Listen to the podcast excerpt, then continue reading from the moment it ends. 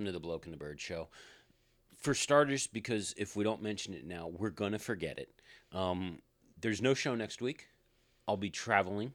So, since just like I won't do a sh- show solo, you definitely won't do, do a show solo. Well, the fact I don't know how to use the equipment would be one of those reasons. I mean, I could do a show entirely on my own, but it wouldn't be recorded. I could come up here and like turn on my microphone and start talking, but I don't know how to make anything else happen. That that that's what happens most evenings, though. We wonder why you do that. Are you saying I just talk into a microphone for no apparent reason? And you've just shared this with the thousands of people that listen to the Bloke and the Bird show? yes. I don't just randomly talk into a microphone for no reason. Oh, for no reason. No. I always have a reason when I talk into a microphone. So the other thing is a little bit of good news. After going long last week, we probably won't go quite as long this week. Don't make that promise. You never know what I tangent didn't- I, can take us on. I didn't say we wouldn't go long. I said we wouldn't go quite as long. Oh, okay. So for those people that hedged are a still, little. still trying to finish up last week's show, Yeah. you might have a chance. So let's start off with the easy story. The easy story? The super easy story. So word came out this week, not that word, different word. Came out this week that uh, the Singapore Grand Prix will continue to host the race until at least 2021. Yay. Told you, the easy story. Okay. Because every other announcement in the world has started to flow out, and somebody's Well- going to need a scorecard to follow. Th- this is the stuff. time of year that this kind of stuff happens. You know, the the rumors hype up because silly season truly ramps up. I mean, I could play the silly season music for. We're not going to. I think, quite frankly, we need to like start using like that that old '80s song "Who's Zooming Who" as the silly season music because it's like who's going with who and who's moving here and who's doing this. I don't believe I'm familiar with that song, but okay. Really? Anyway, Oh my word! We really did have two completely different backgrounds, didn't we? yeah. Anyway, so the other question that folks have, not not they're not asking it a lot, but they're asking is what is Nico Rosberg up to? Nobody is asking that question. Well, I'm- Honestly, no one, not even the commentators on Channel 4, are asking what former world champion Nico Rosberg is doing right now. Well, I'm going to tell you anyway. Because nobody cares.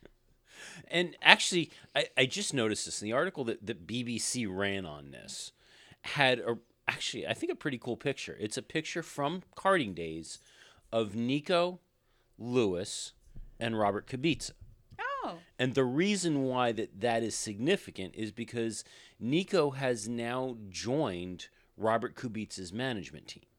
oh, And the latest rumor around Robert is that uh, he may be getting a uh, an opportunity to test in the Williams car. Oh, that would be nice. Well, you know, you think about it. There's some questions about what they're going to do for drivers.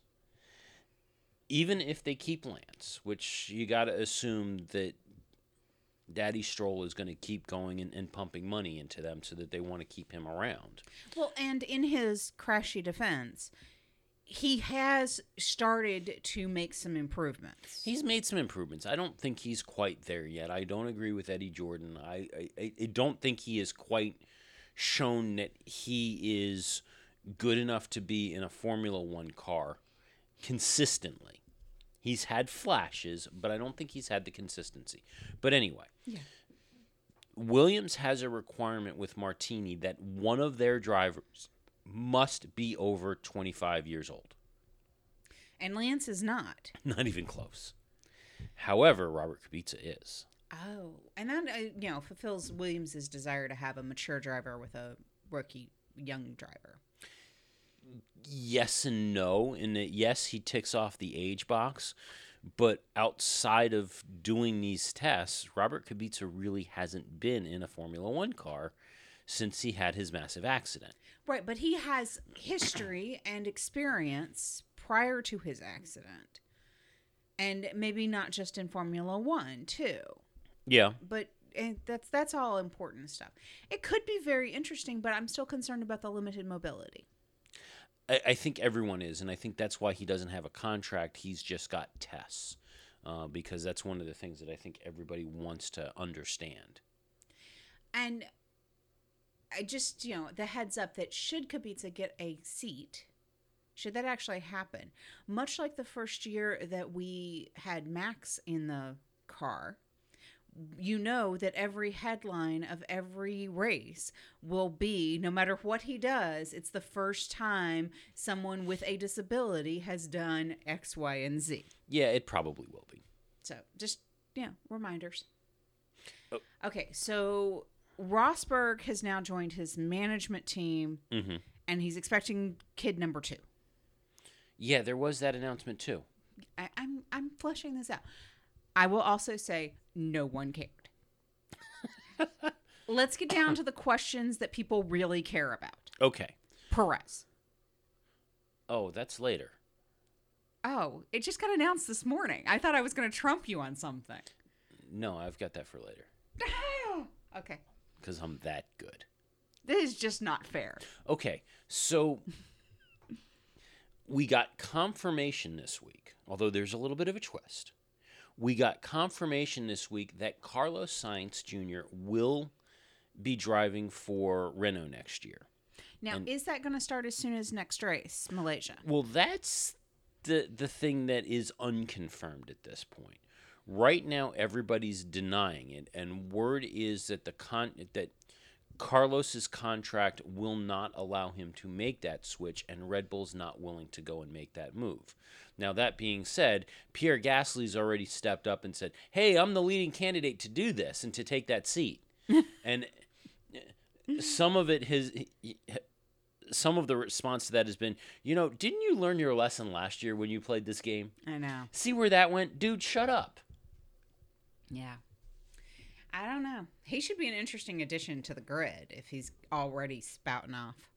Now, the twist, though, is that the announcement said not that Carlos has been released from his contract with Red Bull, but that he is on loan to Renault for the year. And there was further comment from, um, I believe it actually came, it may have, I could be wrong, but I think it came from Christian Horner. It, it may have come from elsewhere in the camp that he is only on loan with the potential that should a seat become available at Red Bull for 20 not Toro Rosso but at Red Bull for 2019 that the team could pull him back for that seat. Okay, but gut reaction. What do you think is actually likely? I mean, they're going to lock Verstappen up for as long as they can lock him up.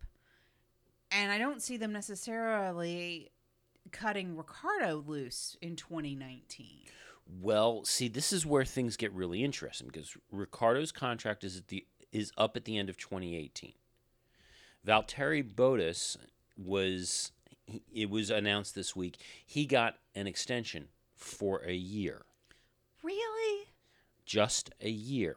And again, this is a strategic move on Mercedes' part because they know of the contracts that are coming up at the end of 2018. And then you add on top of it some of the other games that are going on. We got to work our way through this. We're Okay. not quite there so yet. obviously, I need a scorecard to follow the games. Yeah, right So- now, I mean, we are truly deep into silly season, and this year Is and into shaping, next year, it could be kind of crazy. Is this shaping up to be what last year should have been? Because last year, remember, 70% of the grid came released last year. And we were like, we were doubling down. Silly season's going to be awesome. There's going to be trades. And I- everything fell out the same way. I, I don't think it's going to be that big. I think what we're seeing is a lot of moves for 2019. And 2019, it looks like, is going to be more than just issues with drivers. So let's let's let's work our way to that. Okay. Um, So we have Sainz going from Toro Rosso to Renault. What does that do to Palmer?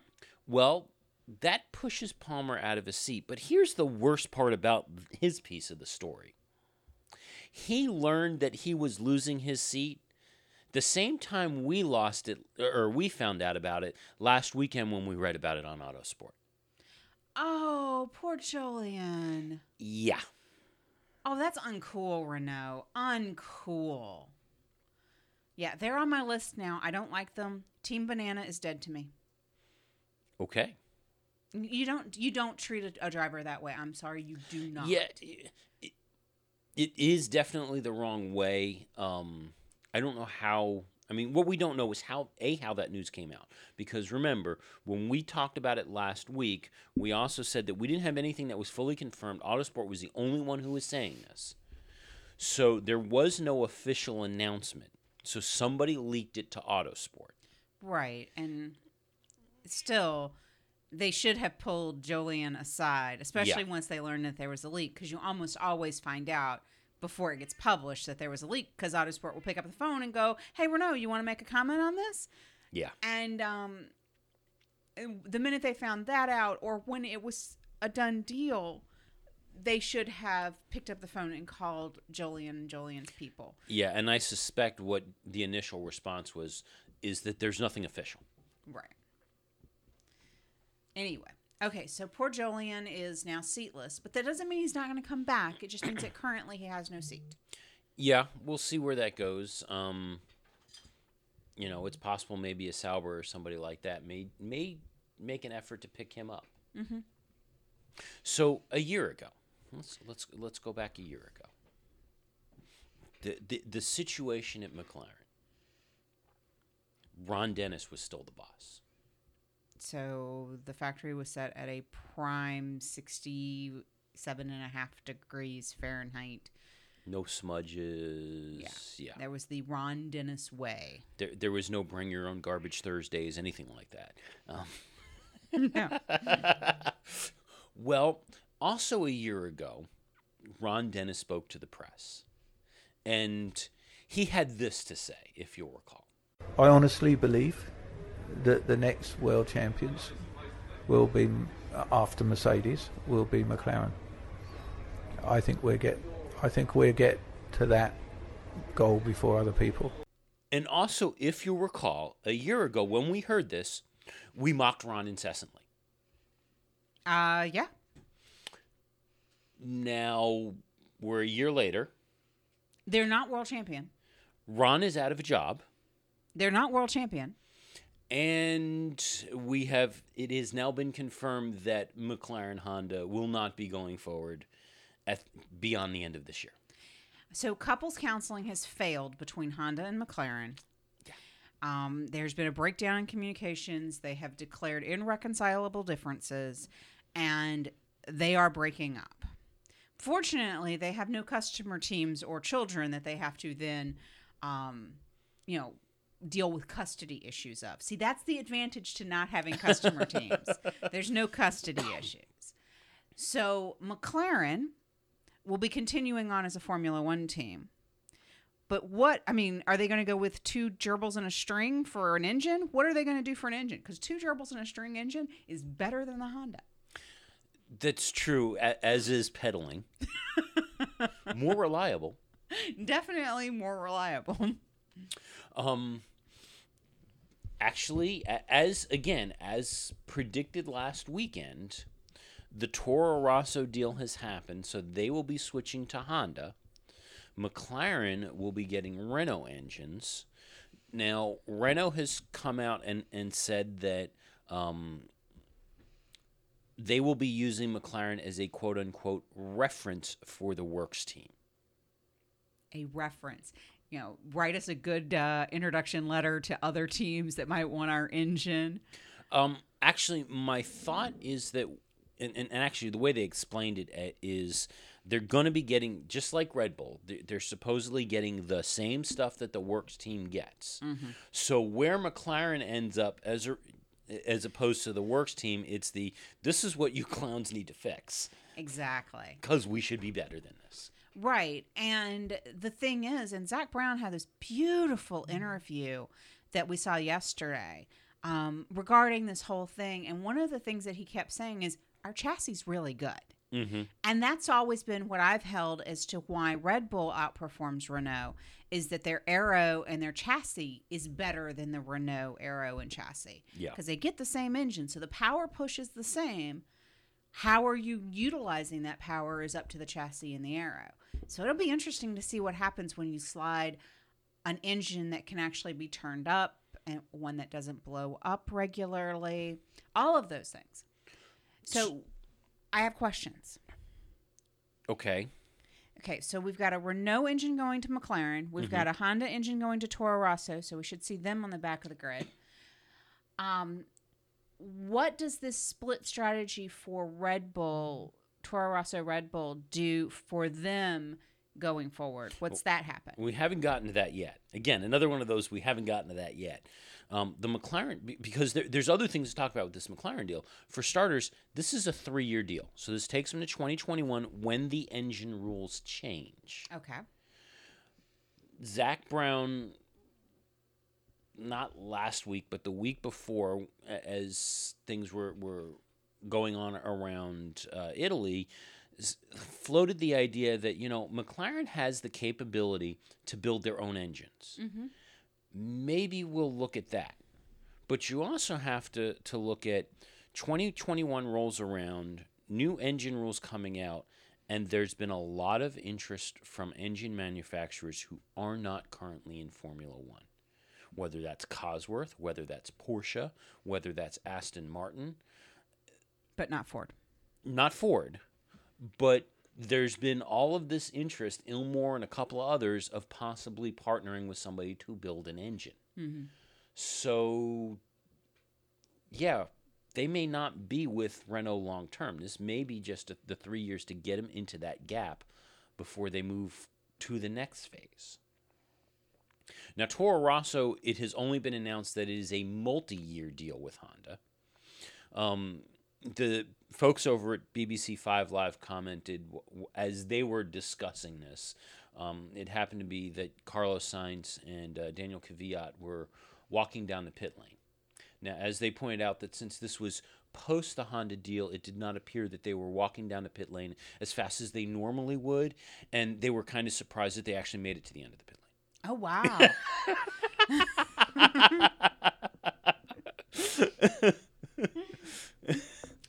okay. Can't take credit for that. I got to give it to. Yeah, you stole that one.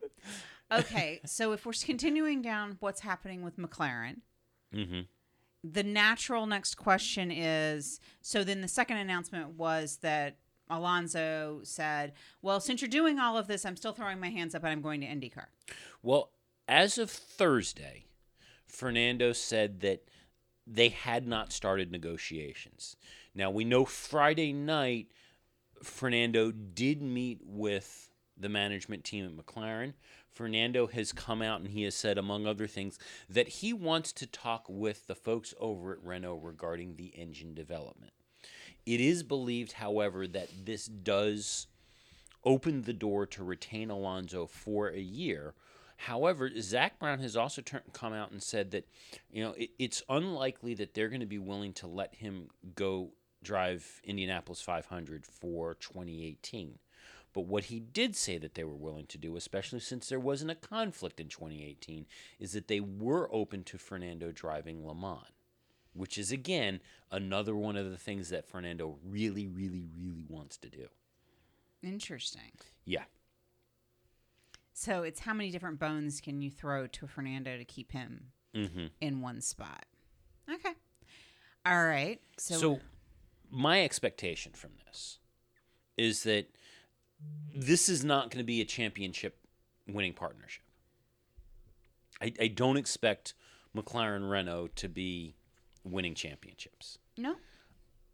I do think that the, with a McLaren Renault, especially looking at how the Red Bulls have been doing, that there is the potential, as long as the engine is reliable, which has been questionable, as long as the engine is reliable, we could see McLaren drivers on the podium scattered throughout the season the next three years.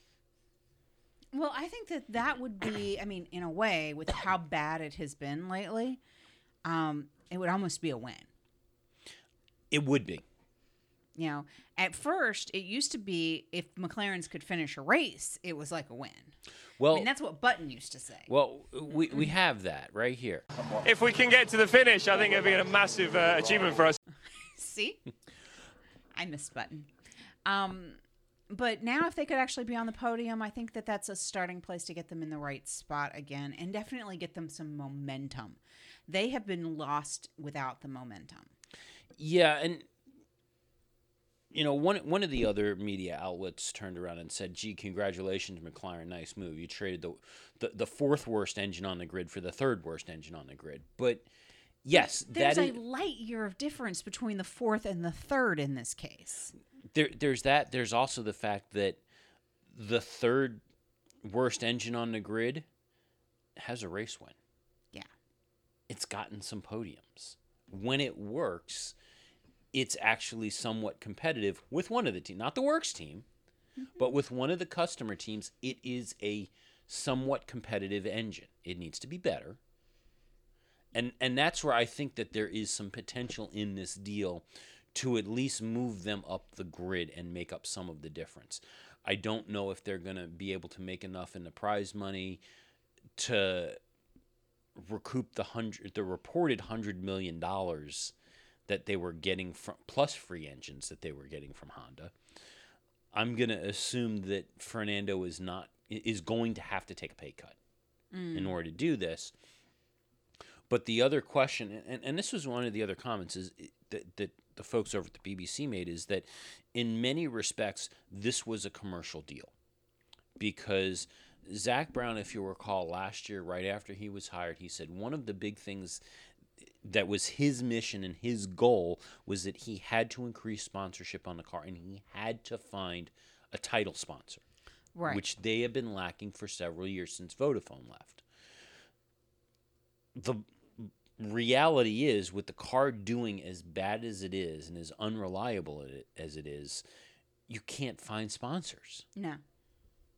And so I that was my next question for you was how much of this whether or not it's a championship deal but just to be reliable to be playing with the big boys allows them to get some sponsorship to help offset the hundreds of millions of dollars that they're going to lose in order to set them up for the right thing with the new engine supplier.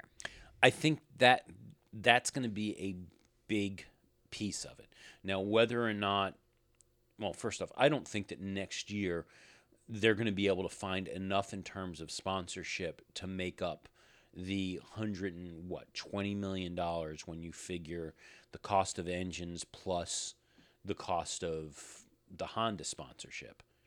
Well, But- they may not do it in a year, but this is a long game, not a short game. exactly. I, I think if they start showing some results and if they start moving up through 2018, it makes 2019 look more attractive for sponsors and it gives them a fighting chance to attract whether it's some new blood or even to bring back some old sponsors.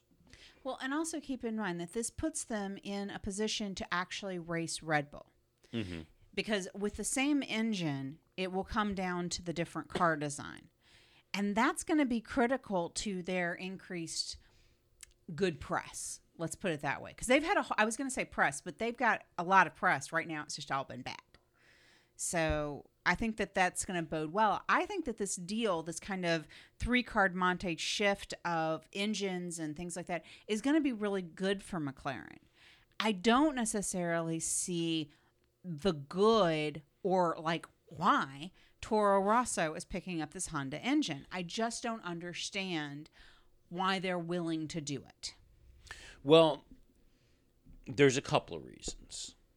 Um, one is Dietrich Mateschitz, the the head of the the Red Bull organization. Um, th- he hasn't been happy with Toro Rosso for several years. Yes, it's supposed to be tr- part of their new driver development pipeline, but they haven't brought up a new driver in quite a while. It's expensive to run. I mean, it's a whole other team that it has not been a works team as opposed to the, the Red Bull team, which means they've been paying for engines for this team, and it's always been a midfield group. Mm-hmm.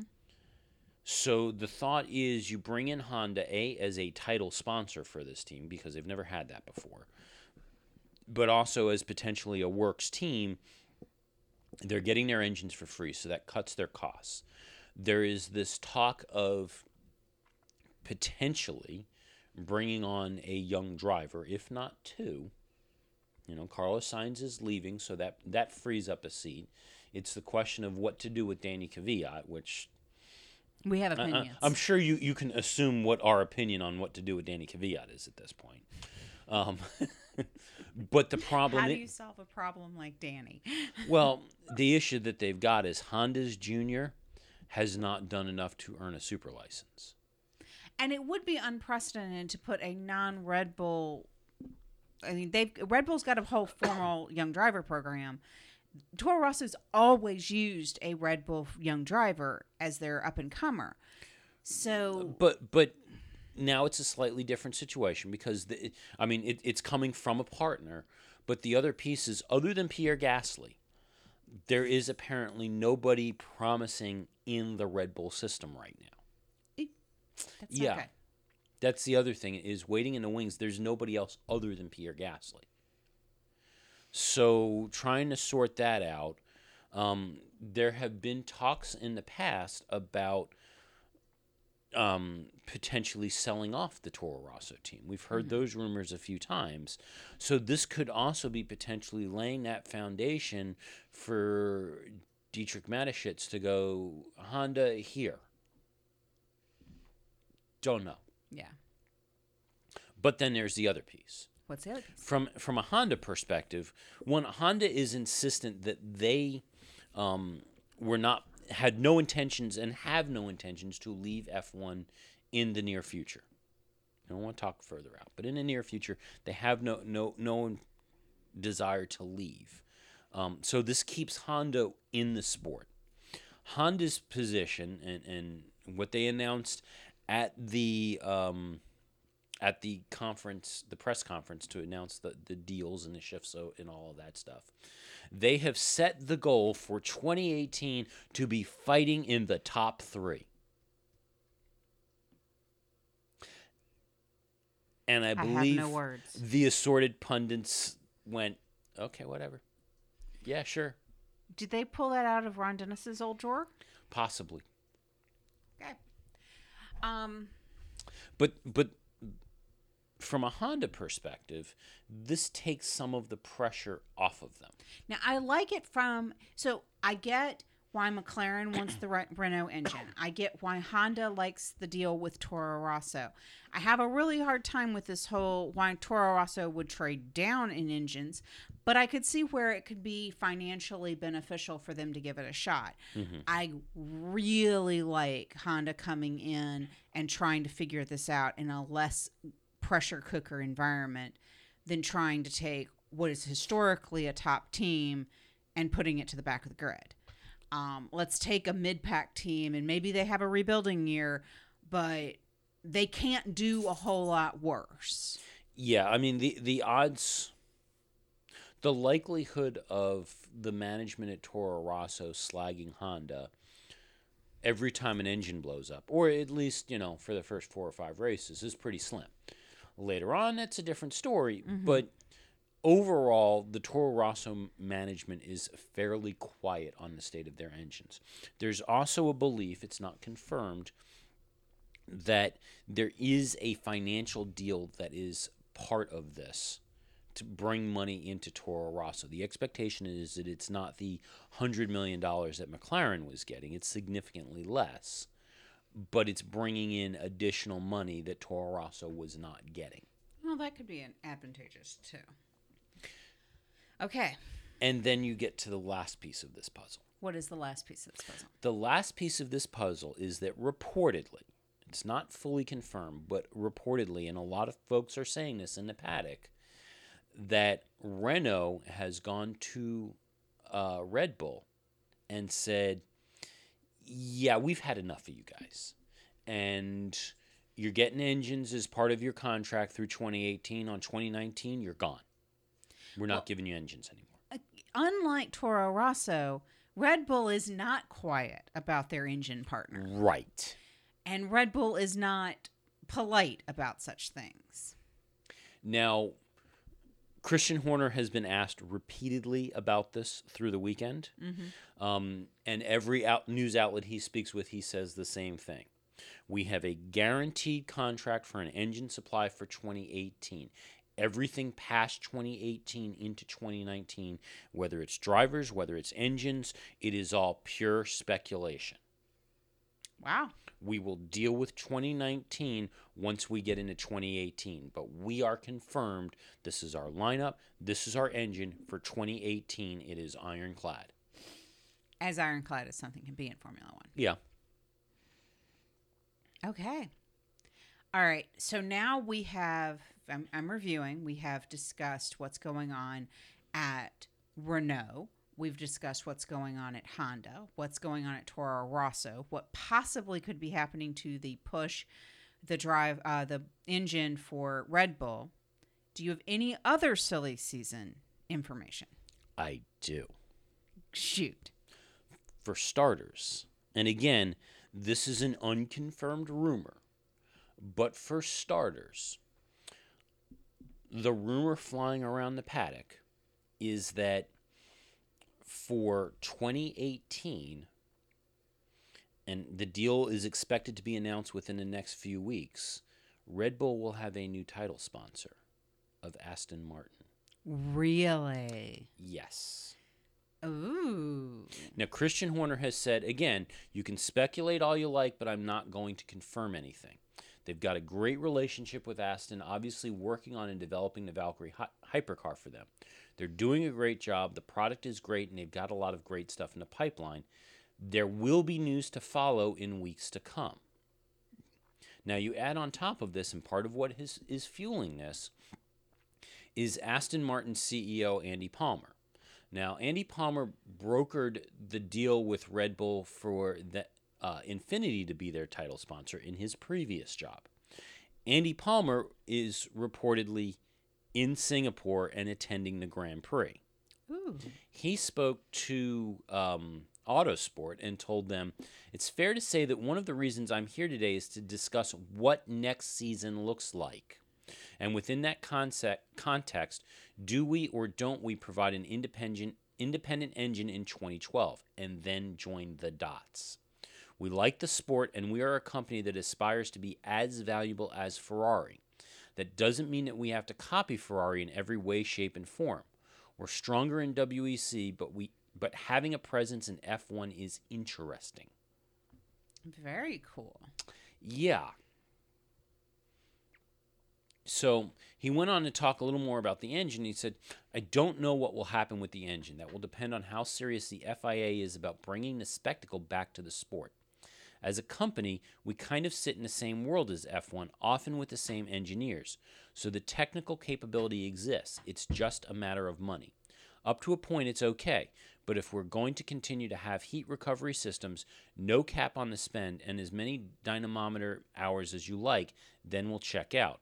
But if there is a way of making it work, I think the sport would be a lot richer. Very cool. Yeah. Okay. So that could bring Aston into play. Oh, that could be super cool. Any other silly season news? Well, the word is that Ru- that Renault settled for Carlos Sainz. Settled? Yes. Who did they ask for? They originally asked for Daniel Ricciardo. Yeah. Like that was going to happen. like Ricciardo was going to go to Renault. So, um, well, I, I'm not sure Daniel was involved in that part of the discussions, but reportedly Red Bull's response to Renault was aim a little lower. Interesting. Okay. So, yeah, Daniel Ricciardo did, is not making the move, but apparently he was initially of interest to the folks over at Renault. Gee, I wonder why they didn't ask for Verstappen. So, Williams. Yeah. Apparently, they have not yet extended an offer to Felipe Massa for next year. I'm sure he's come out and said that he would be very happy to drive in Formula One car next year. He he has, but he does say that Williams needs to show that it wants Massa if he's going to stay. Oh, did he go to the Fernando Alonso School of Negotiating? Show me a little love. yeah, he says, I'm interested to stay if I think everything around is correct for me to stay. What is the plan for the team? What are the ideas for next year? And the team needs to show that they want to have me inside. If I see that, maybe I stay. If I don't stay, I don't stay. I need to carry on the position I always try to have, and I always have, to be honest. And I think that's what I'm looking forward to next year. If I find a way to stay in a position that I want for myself, everything around the team, then I stay. Otherwise, I don't stay. I'm pretty sure he's been talking to Ron Dennis because that makes no sense. I will stay if I stay. I will go if I go. I you can't we're not going to discuss whether I stay or go until I decide to stay or go. There, I've summed it up for you. yeah. Just remember that Felipe Massa's English is not his first language. Yeah. It probably isn't even his second language. But Filipino is really cute, and I want to see him more on the grid. We haven't seen him at all this season. I know. Did he like start school or something? That- Maybe that- that's. Well, yeah, maybe that's what it is. I don't know. I would have thought over the summer we would have seen him. You would have thought, but yeah. Maybe he had like summer camp or something to go to. And as promised, because you were hoping for, you, you know, I was you hoping thought to, you had me. to trump you. um, Sergio Perez will be remaining at Force India for a fifth straight season. So he's not getting the call to drive a little red car anytime soon. Well, we kind of knew um, that that wasn't going to happen, and at least for the next year, well, going into next year, we weren't going to hear this comment. Kimi, get out of the way. We might hear it in 2018, but we're not hearing it for the 2018 season. All right. So does that sum up all of the moves and shifts and everything like that? Yeah, I think so. I believe this is just a one year deal. So all we have left right now is Williams, Toro Rosso, McLaren, and Sauber to confirm their full lineups. We know individual seats. Um, Lance isn't going anywhere for a year. Toro Rosso, both seats are probably open right now. McLaren, we have one seat because we know that your flying waffle will be remaining for next year. And Fernando has to cut his deal. I mean, I think that they're trying to put stuff in place. So I would give that a solid mid. You know, it's it's not quite a done thing, but it's not over Yeah. yet either. So put that in the middle. But Fernando's probably going to stay at McLaren for another year. Um, Sauber doesn't ever confirm their seats until the very end. Well, it's who's going to bring the biggest check last. Right. And and I think that's one of the big questions because it puts Pascal Wehrlein in a difficult position. You know, we were originally speculating that maybe Pascal could shift over to Williams, but that was at, without taking into account the 25-year-old age limit that they need for one driver, and I don't believe that Pascal's really over 20. I don't know how old Pascal is just yet, but we can look that up. Yeah. So, Spe- speaking of that, so the BBC had, you'll need to go and, and check it out on their website. We, we, we can't, we don't have a great way to, that we can share it. Uh, but the BBC had uh, one of their radio commentators, and his name is slipping my mind. Uh, He, he's takes part in every one of the their Five Live podcasts. But they had a video where he he showed the notebook that he uses and has in front of him for reference, calling the race, and what each part of it is, all the colors that they mean, what little bits of nuggets of information that they have available in the notebook that he can pull out when he needs something oh, okay. and it, it's really kind of fascinating. It's a full track diagram with with the labels for every one of the corners. Um, obviously, the starting grid lineup, what tires they're they're expected to start with, combined with what tires that um, they have available to them throughout the race. Anticipated tire strategies, anticipated stop strategies, plus nuggets of information about every single one of their drivers, including date of birth, how many races that they are in, what race number this is for them in their career. Oh, wow. Yeah. Really, and, and it's all handwritten.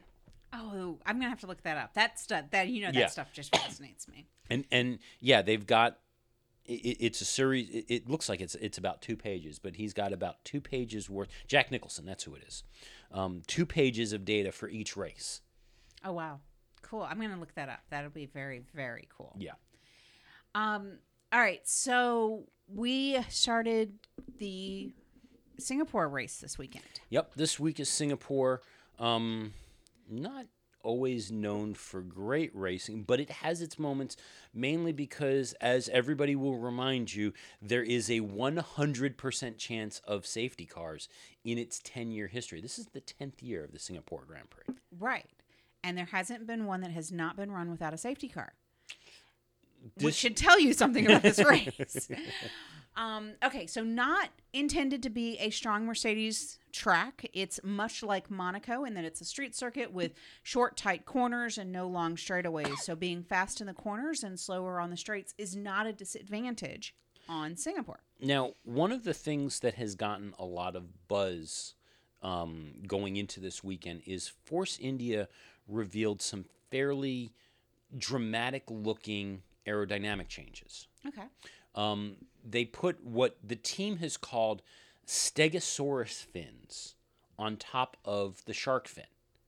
There are a series of actually, it's more than about 30 upright fins that are running along the top of the engine cover.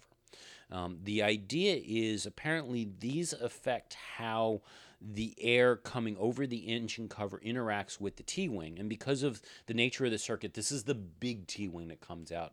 Triple vanes, larger than all the others. This inter- has an impact on the air. Force India said, based on a testing on Friday, that it worked extremely well. They're running it for the race, and they will probably run it again in Mexico City. Hmm. Very interesting. Yeah. All right. So, little things that you should know when watching Singapore.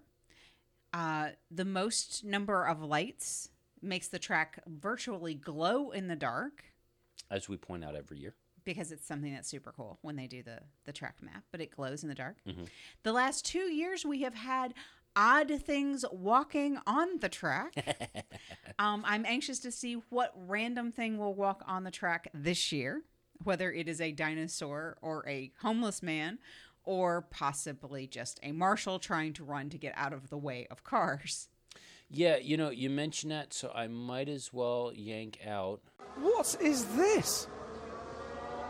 They're just a man going for a stroll alongside the track. There, there, there are somewhere in the region of what, 89,000 fans here this evening, and one of them has thought, you know what, I'll go for a walk on the track. Second safety car of the race. Man on the track. That's why, look, there's someone walking on the side of the circuit. Somebody has managed to get inside the Armco barrier and is walking down the circuit. Would you believe it? There's a fan on the track. There's a fan on the track. It's utter lunacy. A safety car uh, is coming out again here in Singapore. I'm not quite sure. I believe what I just saw there, Martin. It, one thing to have someone running down the track protesting, another just to be casually sauntering alongside the, track. Yeah. See? it happens. Weird things happen in Singapore. Um, so we watched qualifying yesterday. Yeah, and as expected, um, the Mercedes were not really there. Um, I think the word was craptastic. Yeah. Or Eddie used shambolic.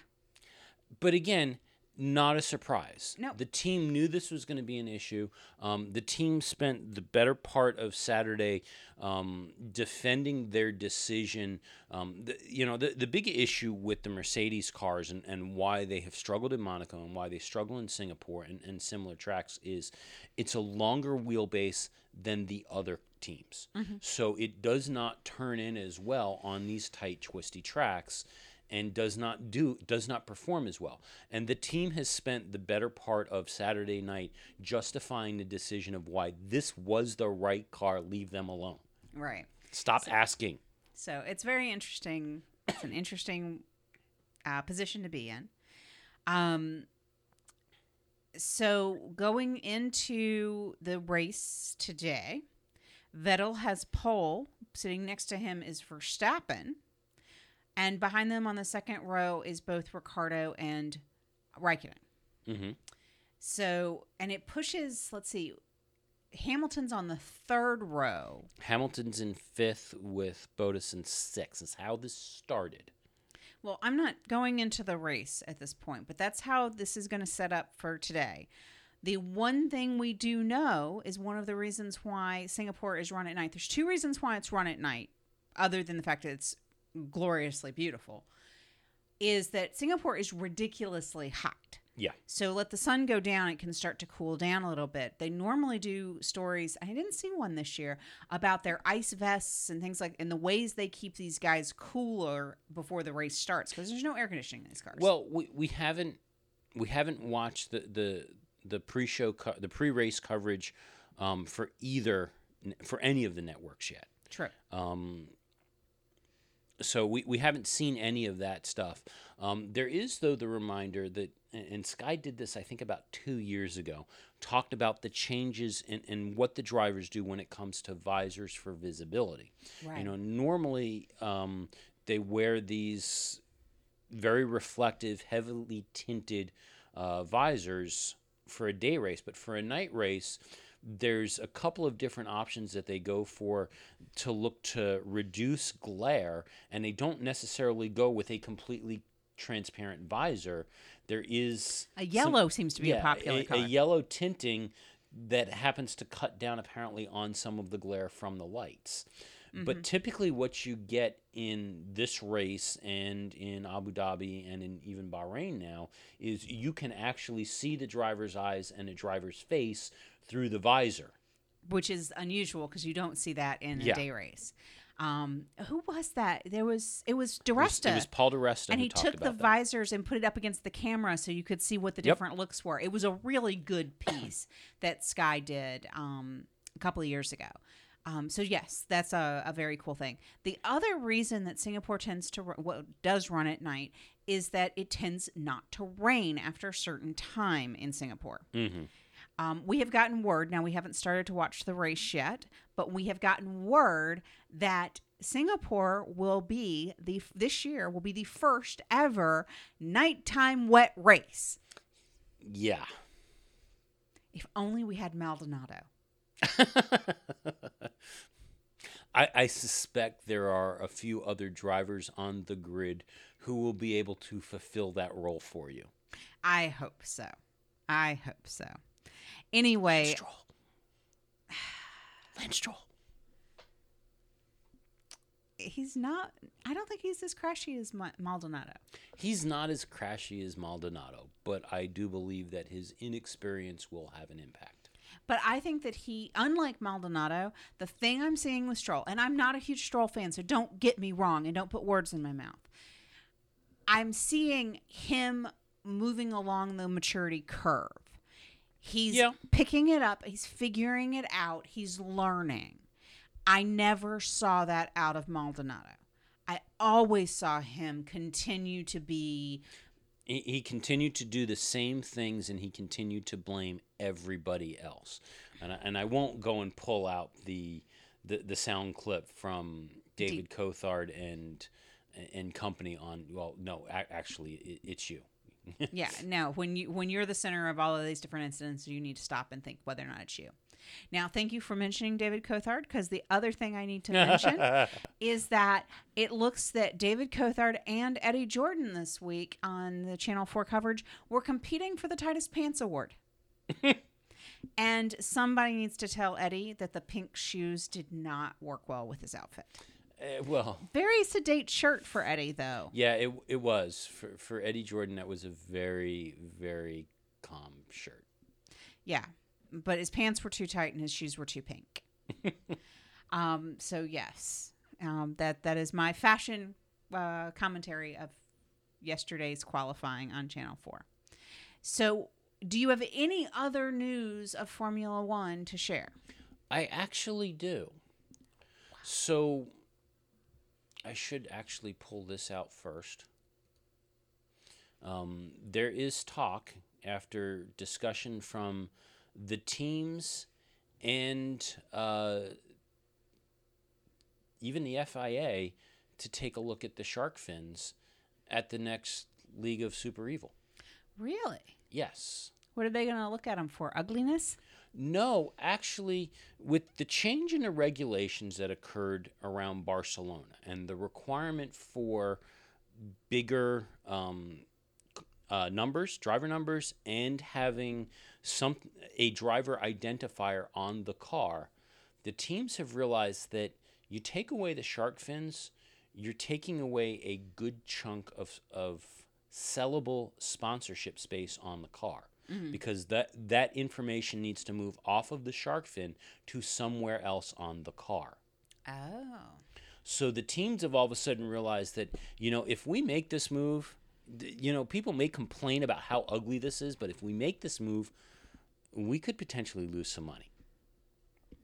So as a result, there has been a call to go back to the strategy group to reconsider the removal of the shark fins with the um, wording the rules so that they are to be exclusively used for displaying of the number and driver identification, Oh, okay. thereby preserving sponsorship piece. The but as what they would not do is they would not lift the ban on T wings and similar fins. It would just be the shark fin on the engine cover and nothing else. But you know what that does do that I have to say is a kind of a cool thing?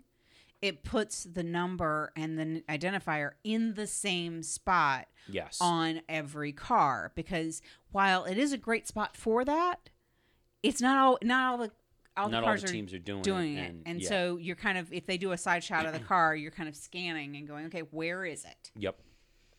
So there's that. There's one other change that is being proposed to the strategy group, and that is to ban the monkey seat. Now, if you're not, not familiar with what the monkey seat is, it's on the rear of the car um, where the exhaust uh, exits the, the car. There's a fin that goes up and over and around the exhaust pipe Okay. um, and has been used for air, to improve aerodynamic efficiency back there.